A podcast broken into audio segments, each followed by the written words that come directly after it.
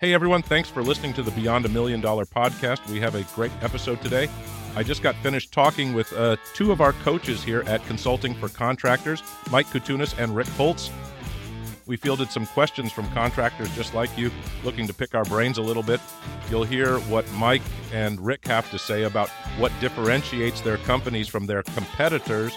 You'll also hear a little bit about our thoughts on team communications and hiring. So, with that, let's go for it. My name is Scott Lollar, and I'm a 35 year veteran of the painting industry where I've been part of growing several multi million dollar painting companies. I have worn all the hats and have experienced everything you have experienced, are experiencing, or will experience. There is lots of chatter about getting to a million dollars, but what very few focus on is what it takes to blast through Death Valley and create the multi million dollar company of your dreams. We don't focus on fads, tricks, or shortcuts. We focus on solid foundational business principles and data that deliver results. This is the Consulting for Contractors Beyond a Million Dollar podcast. So the first one that's come in is what makes your company different? What is the differentiator as opposed to just saying we do quality or we're insured? Those are features and benefits. Everyone does that. But what do you think makes your company unique and what do you think the customer thinks makes your company unique?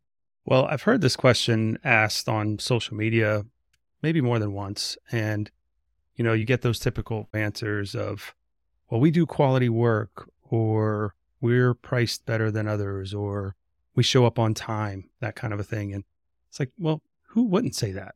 So that's not really the question. It's more of like, what do you really do differently than everybody else? And for us at Home Works Painting, I usually have three things that another contractor that does like one of these, but I don't think they do all three. First thing is we background check all of our staff.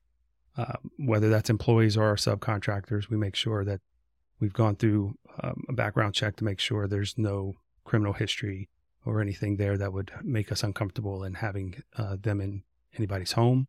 We also provide a six year warranty. In my area, I don't know anybody who does more than three years, and that's even most of the warranties I see in my area are about one. When you see people's eyes when I tell them a six year warranty, their eyes get kind of big. And I've even had a couple of people make remarks that they've mentioned that to the to my competitors, and the competitors kind of balk at it, or they kind of laugh and will say something. I guess that company's going to go out of business in the near future, and here we are still. And the other thing we do, which I know some uh, companies around in different parts of the country too, is we do all consultations. They want to change the colors, just have no idea where to start. And so we have a interior designer that is affiliated with Benjamin Moore uh, one of the local um, stores here, and we pay her to go out there. But we it's kind of under our marketing budget is the way I put it because it's something that helps us land jobs. And I've had people tell me flat out that um, they were so grateful for the color consultation and how wonderful it was and helpful it was. So for us, those are our three uh, differentiators um, that separate us from our competition here.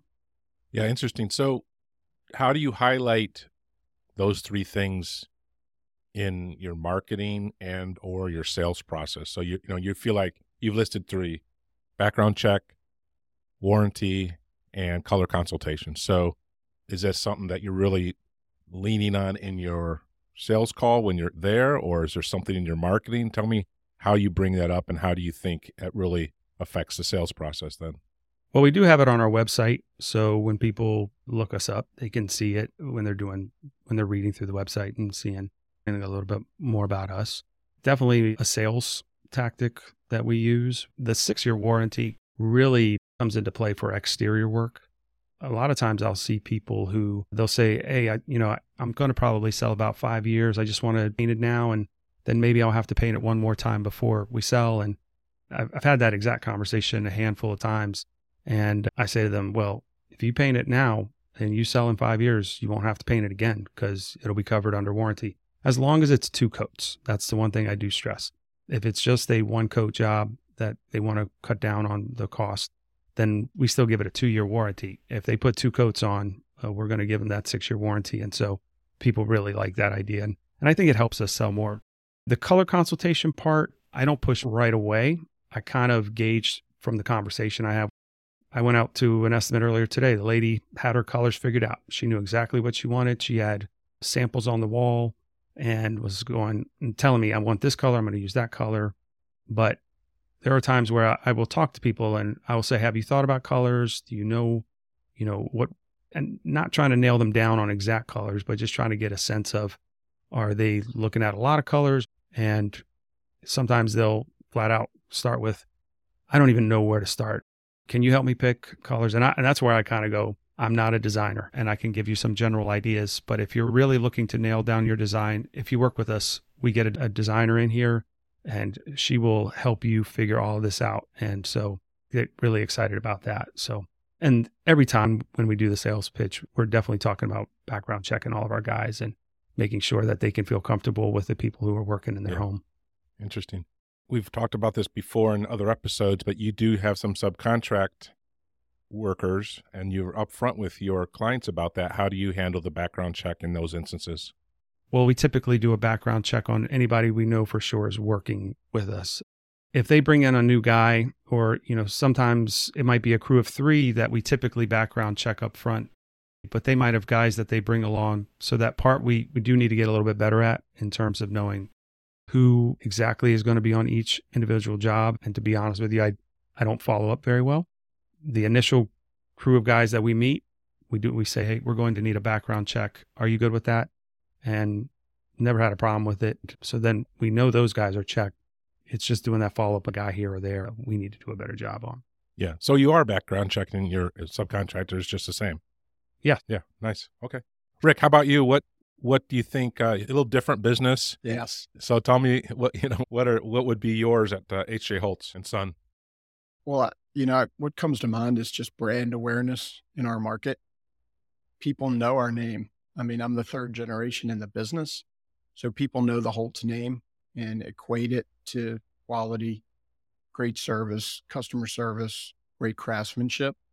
And that's kind of hard in our market to really fight. There's not a lot of other paint companies around that are like that.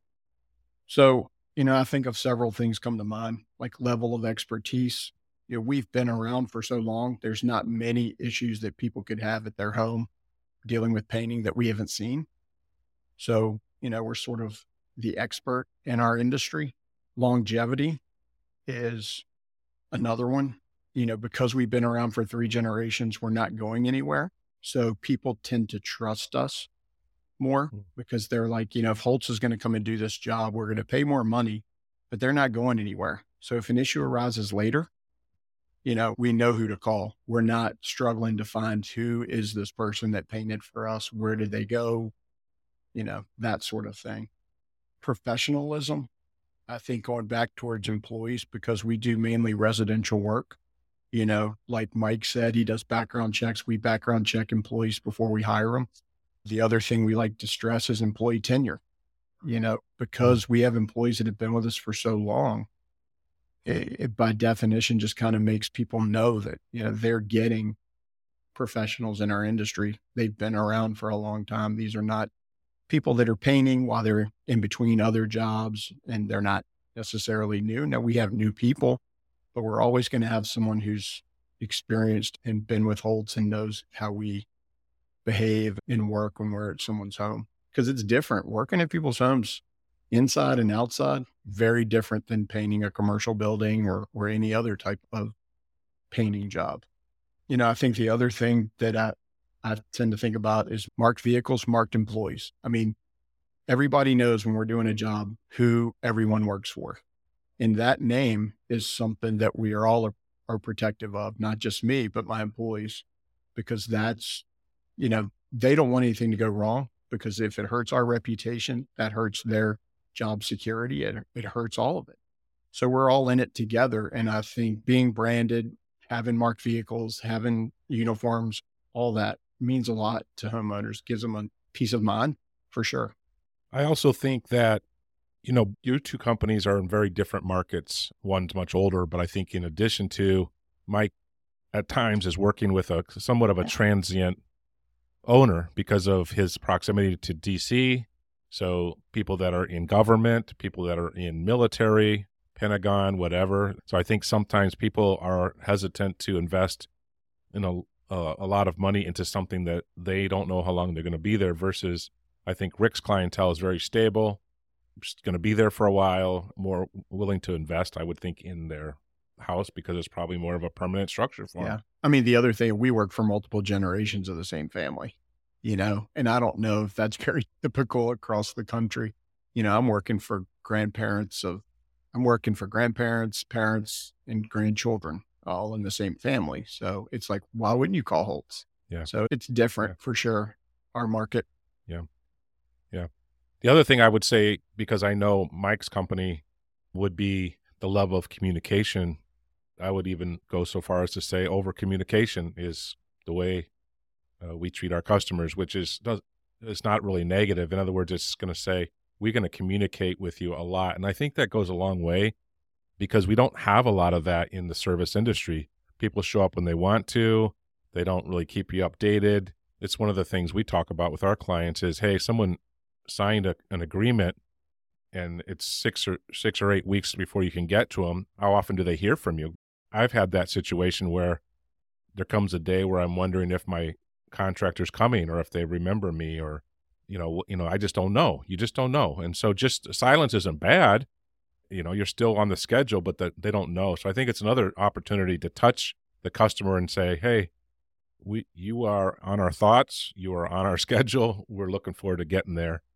And I think that communication, and I know Mike does daily reporting, a lot of communication with the customer. And I think that's also can be something that can be highly valued in today's market. I think communication, like you said, Scott's very important. One of the things I think about and is having people working at your house is knowing when they're coming and going. I mean, Mhm. I don't know if you've had work done in your house recently. Well, actually, I do know you have. And I mean, I Mhm. have too in the past year. And I never knew if people were coming, going, were they done for the day? Were they coming back? And as a client, it's hard to relax. It's hard to feel secure when you don't know Mhm. those things. So I think Yeah. communication is super important in today's time for sure. for us taking that tone from the moment they hang up on their initial call you know using the technology we use you can book me and it goes into our calendar right then and there and we have it set up with like four different touches before we even walk into their home to do the estimate and it's one just confirming it right away another one about 20 minutes later where it's kind of giving them a what to expect from us. Here's some information about us. Here's how you can look us up online and see the reviews that we have. The estimator's going to, what you can expect from your estimator when he or she arrives. And then we do a two day before email and then one day before message. And I've gotten comments in the past about, wow, you guys uh, really make sure you, you reach out to us. And I, you know, I always check. I'm like, is that a little too much? And I haven't had any pushback in that way. Uh, then it's the kind of comments where they'll say, well, you must do that for a certain reason. Like, yeah, we want to make sure you know we're coming and that we've communicated with you. And if anything changes, we're going to make sure we contact you right away. So, and, and it goes from there. So, uh, as someone who's also had work in my home done uh, in this last year and dealing with a contractor who would like text me like two hours before on a Friday afternoon saying, Hey, we're going to come by around six o'clock. And I'm like, No, you're not.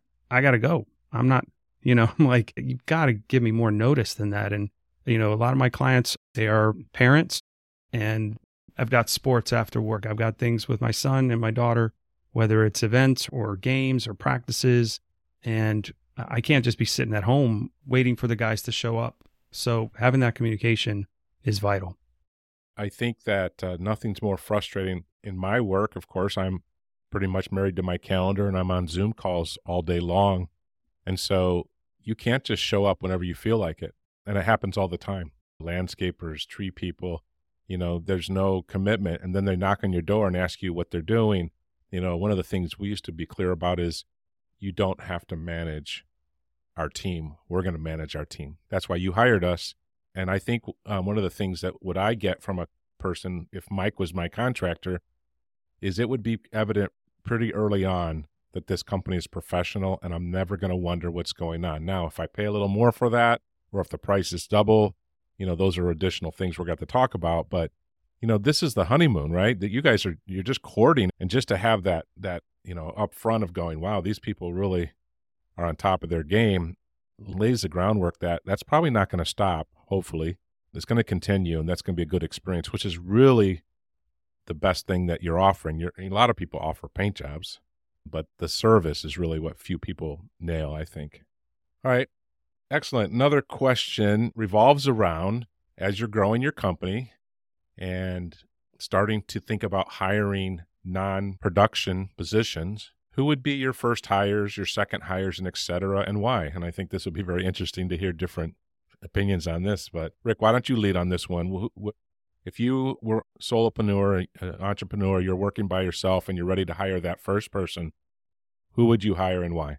I think the first person I would hire is like a general foreman or a project manager or somebody to slowly take over the day to day planning of production. I think for owners, it's important for us to have a longer view of our business. And I think as long as you're buried in the day to day, it's hard for you to get out of your own way and progress and grow if you want to grow. As long as mm. you're an owner and you're in the weeds in the day to day, I think it's a real hard, it's a hard barrier to overcome to grow.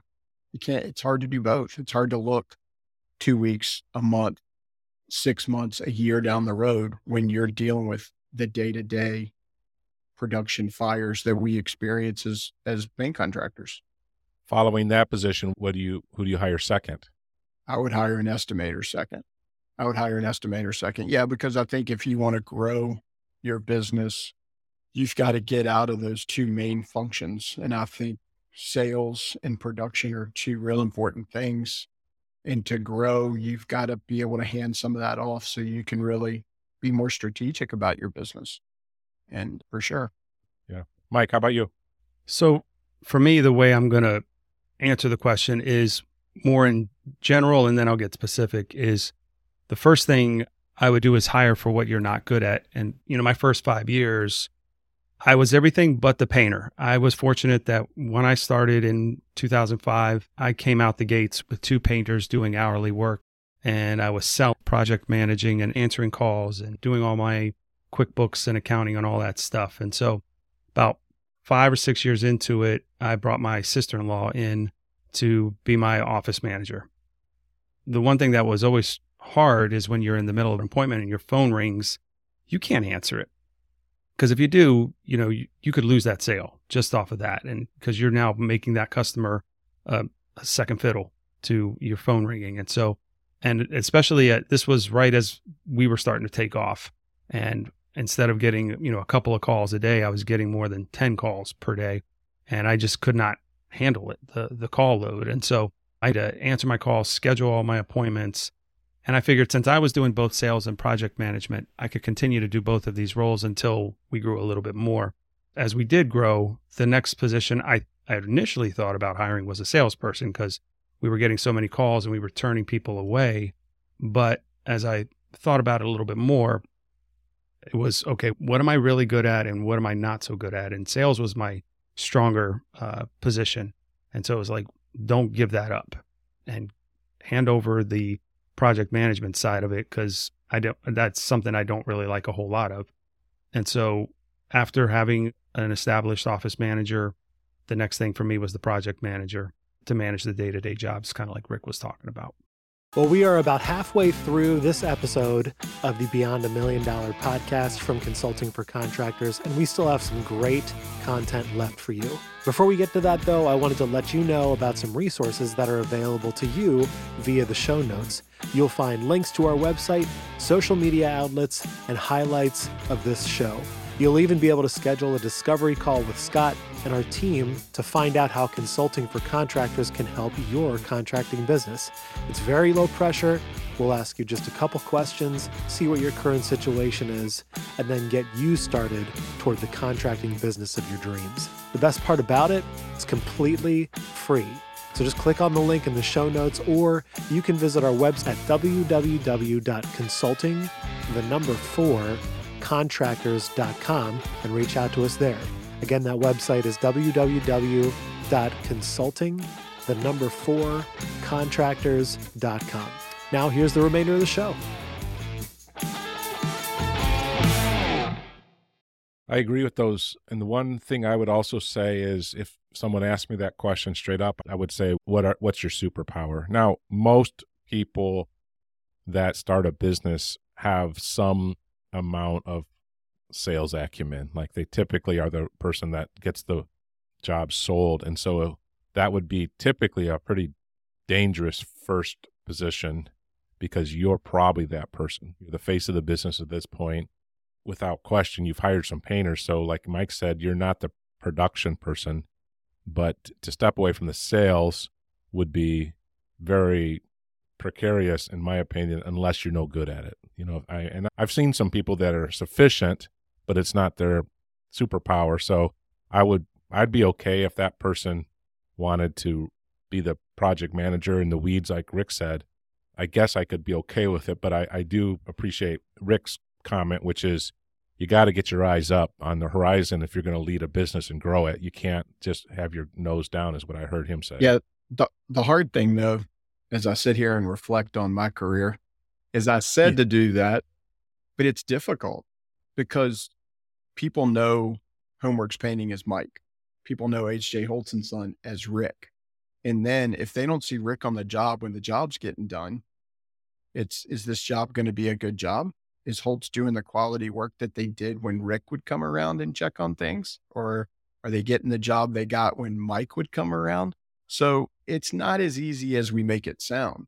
You're going to have clients that are going to want you to come by there and they you need to see they need to see your face. So it's it's still a, a struggle sometimes and it's not that easy. So maybe some people might say, well, hiring an estimator is easy, easier because I can send somebody new. These are new clients mostly.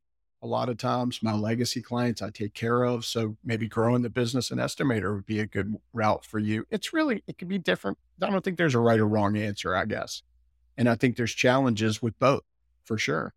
Yeah. My biggest challenge as we were growing would be repeat clients who were used to seeing me sell to them and stop by on the job to not seeing me and, and getting those emails or phone calls saying, Hey, I thought Mike was going to come by. I thought Mike was going to be the one doing the estimate on this, or I thought Mike was going to be the one to check in on the guys. And I mean, it went, that went on for a while and that was hard. And, and so that, that part, and you know, you're, you're scared of like letting that go because you hand that off to somebody and you got to realize they're going to make mistakes. So you're going to have a repeat client who doesn't hire you. And maybe there was just something about the sales guy that just wasn't you. You know, let's face it, a lot of people don't like change. And so when they crossed that barrier and, and decided to go with you and you're not the one coming in their house, you know, it's hard for some people to to swallow that. Uh, so that that that took me a little bit to get used to that. And and you can't I mean, we all know you can't grow without pain. So there's going to be a, a, a level of pain. It's maybe measuring what's going to be the best thing for the business in the long run. And, and you just got to get through it. And you got through it. And so did I. It just, it's hard. I do think this is where communication comes in. I think about it as, as, a dance, a waltz. If you do not tell a customer how the dance is going to go, then it would give them a chance to tell you or be confused. So I think this the handoff and the confidence, you know, I think we've all been there where you're you're an estimate and you know, even when you were faking it, you had changed into a nice polo and you're wearing, you know, a nice pair of khakis and they're saying, "Now, are you the one going to do this paint job?" And and you're like, "There's no way I'm doing no, I'm not." But, you know, what do you say? You you know, you can you know, I used to kind of make a, a little bit of a joke about it like, "No, I get we have some people way better than me, or you know, say whatever you're going to say. But the idea, what they're asking a question for a reason. They're saying, "You handed me off to some, you know, you know that you don't know, or how is this going to work?" And I think the idea of, you know, honoring the question, "Hey, fair question. Here's what we do," and and and Rick set up, you know, pretty nicely. I mean, he would have a, this would tee up beautifully for him. Is we have our average worker's been with us 23 years, and blah blah blah. He'd have a great answer for that and the same thing happens when they sign, you know, to hand them off the operations department and say, hey, now you're in my department. My goal is to have you a, get a, you know, have offer you a great experience. This is how we're going to do it. This is the next steps. Here's my number. Here's my email. And my goal is that you have a great experience. Anytime you're not, let me know. So I think those things can be overcome with confidence and just letting the people know this is how this happens. And I personally am a little bit more attracted to a professional organization than a owner operator because I just I'm you know I'm glad for them to have a bigger organization and just be more dependable. I don't want the sloppiness that I correlate with a mom and type of shop. So that's just me, but that's what I think. Well, in today's time where customers expect more, quicker communication, quicker jobs, everything quicker. You know, I think we all feel personally the stress of just daily life in 2023. I'd much rather have an organization taking care of me that's well orchestrated than one individual because we feel the stress in our own lives with all the things we have to handle personal, business, professional, you know, all that. So you're right. Setting the expectation up front and showing that you have an organization that's there to follow through on those expectations and take care of that client is key. I tell I would tell the exact same joke that you did. I, people would ask me, "Well, are you the one who's going to come out here and do it?" And I'd go, "I'm the last person you want coming out here to do it. These guys, they do it every single day. I'm out on the road trying to sell and manage this business. I'm out of practice, and I I know everything in my head what needs to be done, but these guys do it more accurately, more precise, and faster than I would. So, you know, trust me, you don't want me doing it. And I also back that up with look, I'm not just going to bring any guy off of the street to come in and paint your house because this is my reputation on the line here. I understand the world we live in today where people can go online and write bad stuff about you in a heartbeat. And so I make sure that they understand that they're going to get good quality pros coming into their home. All right. So the question that we have received is Do you work with general contractors at all? And if so, how do you determine which ones and how do you qualify them and all that? And in addition, do you work with designers? How do you find them, vet them? What are some of the nuances of that? The idea here is finding people that can give you work throughout the year instead of just a one off job and see you in five years. So, either one of you have feedback on that question? I have a lot. Well, I mean, go for it. The good, the bad, the ugly. well, when I started out in business with my dad, what, you know, he had a great relationship with interior designers, or as he called them, interior decorators back then. But he only had six employees. So he only had a few designers that he worked with because he just couldn't work for a lot more.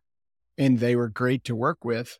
But because they give you a little more work, sometimes they can be demanding, right? So the expectation level is set a little higher sometimes.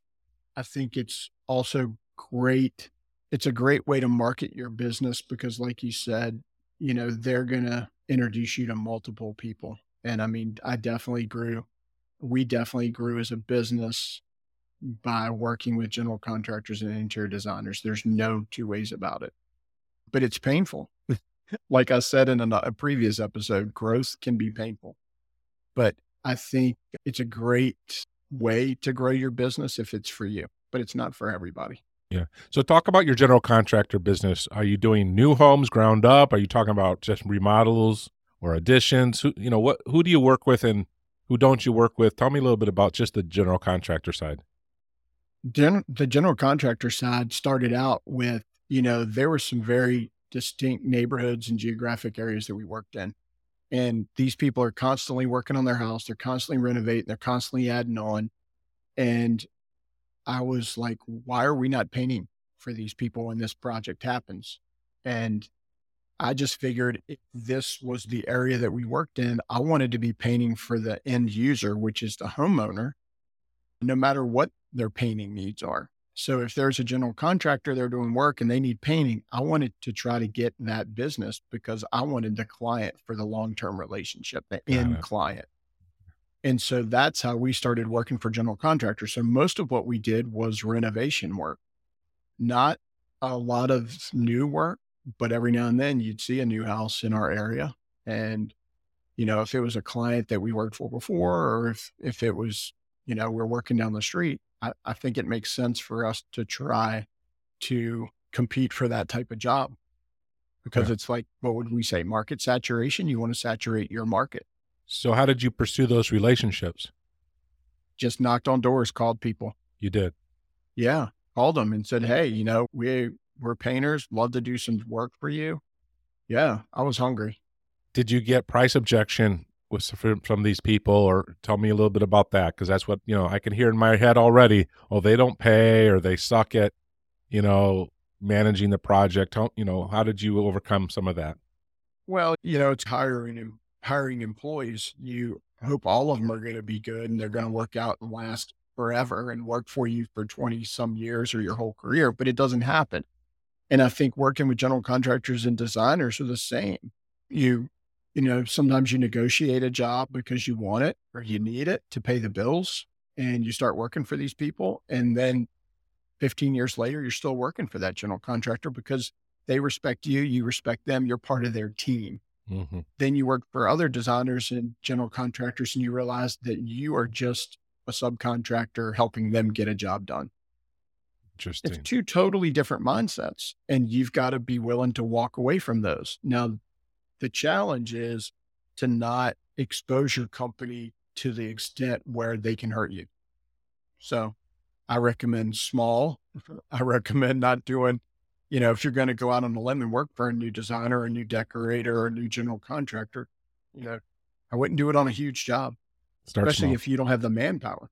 You know, Mhm. if it's going to take 80% of your resources, I don't think that's a good idea. If it's going to take 20% of your resources, sure. Because you got 80% somewhere else doing your bread and butter. Do you ever have a challenge with payment schedules with that type of client in the past, or when you were younger or newer? Has that ever been an issue for you, or you always had loads of cash and it was irrelevant? Hmm. No, I mean, there's general contractors and interior designers. Yeah, you find the ones that are going to pay you when you send them an invoice because they value you. You're part of their team, like I Yeah. said before. Yeah. The others, 30 days, 45 days, you're called in, they're ghosting you. You're like, what's going on here? Do I really need to work for these people anymore? No. Now, you weigh into consideration is the end user a client of mine? And sometimes you have to just deal with these payment schedules and these general contractors because it's a good client of yours and they wanted you to be on the job. Yeah. And sometimes those turn into good relationships with the with this designer or builder or contractor that you didn't know and you didn't work with before. I also think I've seen people do this where they get too heavy into someone that has a little bit of a longer payment schedule, a GC or commercial work. It's Yeah. okay to do it, but it can't be 100%. If you need if you can't cash flow that, then you're going to need to make sure you are careful about how much of that you're doing at any any given time and use your residential, small residential, whatever to cash flow it because you can get strung out if you're not careful. Yeah. And it's also hard. The other thing about general contractors specifically is if the electrician's not on the job, the plumber's not on the job, or the flooring contractor's not on the job, but they need something to happen, something visible. Who do you think they're going to call? Yeah, right. You. So you Yeah. got to, you've got to, you know, be disciplined enough to know how to say no and work on jobs when it makes sense for you and not always just to make them look good Yeah. and make a client feel like something's going on. Cause it's easy to call the painter. Oh, come putty some holes in caulk. Come prime. Yeah. We don't have any colors for the job yet. Well, you can just come prime, just anything, just so it looks like somebody's doing something. Right. Well, you can eat up a profit really fast doing that. Yeah, and that's the same. That's the same thing we used to do. Is they tell you it was ready, Red drywall is ready, and I said, okay, sounds good. I would never send a, a, a manpower there until I put eyes on it because, well, actually, it's not ready. They actually aren't sanded out, or like it's too humid. It won't dry. You know, there's all these excuses, and if you had sent people there, they would have been, you know, standing around. So it, it frustrates the GC. You're right. They just want bodies there because they're behind schedule, customers a little irritated, and now it's your problem. And you do have to manage that, and it can be managed. Mike, in in previous episode when we your the very first episode, you talked in your story, you you started this business working for home builders, and then my recollection is at some point you found out that was not a good path, and you eliminated all of those people. Is that the same case today? Well, yeah, actually, before I started the business, I was working in new construction and realized this was not the pathway to go. With some GC, not nearly as much as, and for me, it's a struggle because as a business owner, control is a big thing for me.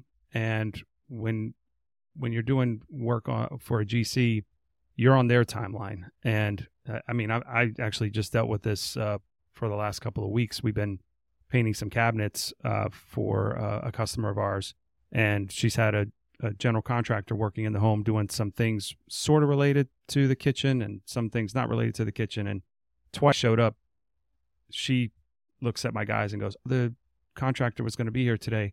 I can't really have you work here." And so we've had to scramble and you know find the guys another place to go out. But that's been my one big hangup is it would just mess with my way too much. And so I'm interested in hearing how Rick handles those types of. Yeah, Rick, how do you handle the scheduling, or you know, what is your approach in your company to avoid what you what Mike just said, as far as you know? Well, we've started doing exactly what you said. You know, we've started going to jobs that are construction and renovation jobs and putting our eyes on it. And luckily, we have the staff that can go out and check these jobs and make sure ahead of time before we send labor there because it'll eat you a lot.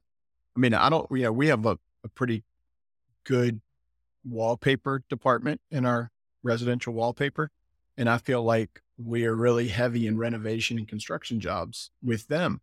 And we've set, you know, they've said it's ready and we've sent installers to houses that dust is everywhere. There's no running water in the house you know, you can't hang wallpaper when you're doing that's when the environment is that way. So we've gotten burned enough and wasted enough time that we look at these jobs beforehand. Just mm. like you said, we're not coming until we check the drywall or we make sure there's not six trades in the same room we're going to be in because yeah. it's, you know, especially in this market where everybody only has a certain amount of resources, you just can't afford to waste them. And I do a lot of commercial training and did a lot of work in the commercial segment. And, you know, the rework was a joke. So we would actually get to the point where we would prime drywall and put a first coat of color on it and walk away from it before the ceiling grid was installed, before the baseboard was installed, before the carpet's installed.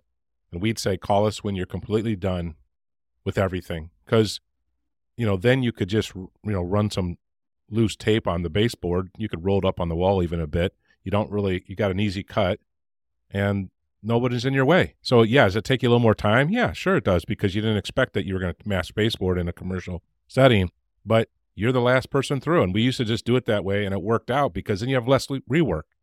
And, you know, as long as you're, you know, telling the contractor how it's going to go and they you know, give you a chance to do it your way, it works out best.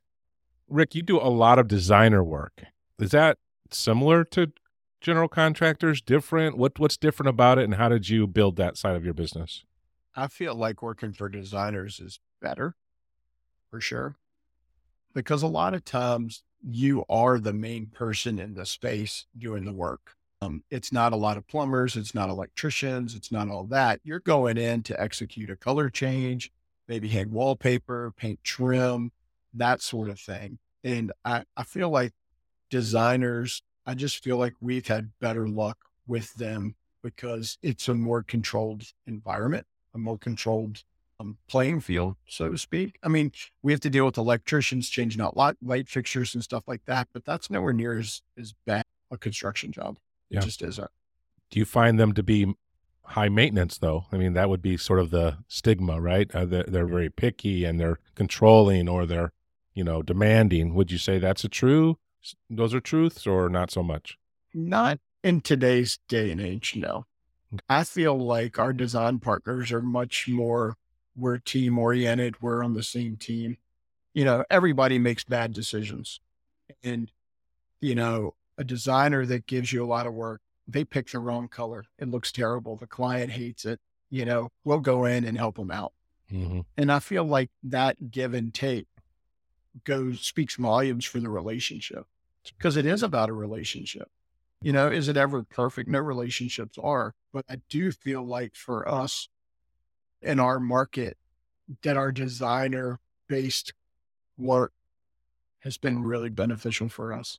Mike, you do any designer work at all, or is that something that you think you would like to do more of? I definitely think we could do more of it because I think we could definitely fill a void there. I think we've got the guys who can handle it. I've done a little bit in the past, probably because of my hard headedness. I've not pursued it. Just like what Rick said, you know, uh, designers can be tricky sometimes, but if you have a good relationship, you know, they'll keep feeding you more and more work. And they'll, that's usually a high end client right there. So I think we're all aiming for that kind of work. So it's definitely something that's on my radar to to pick up more of here in the future. Yeah.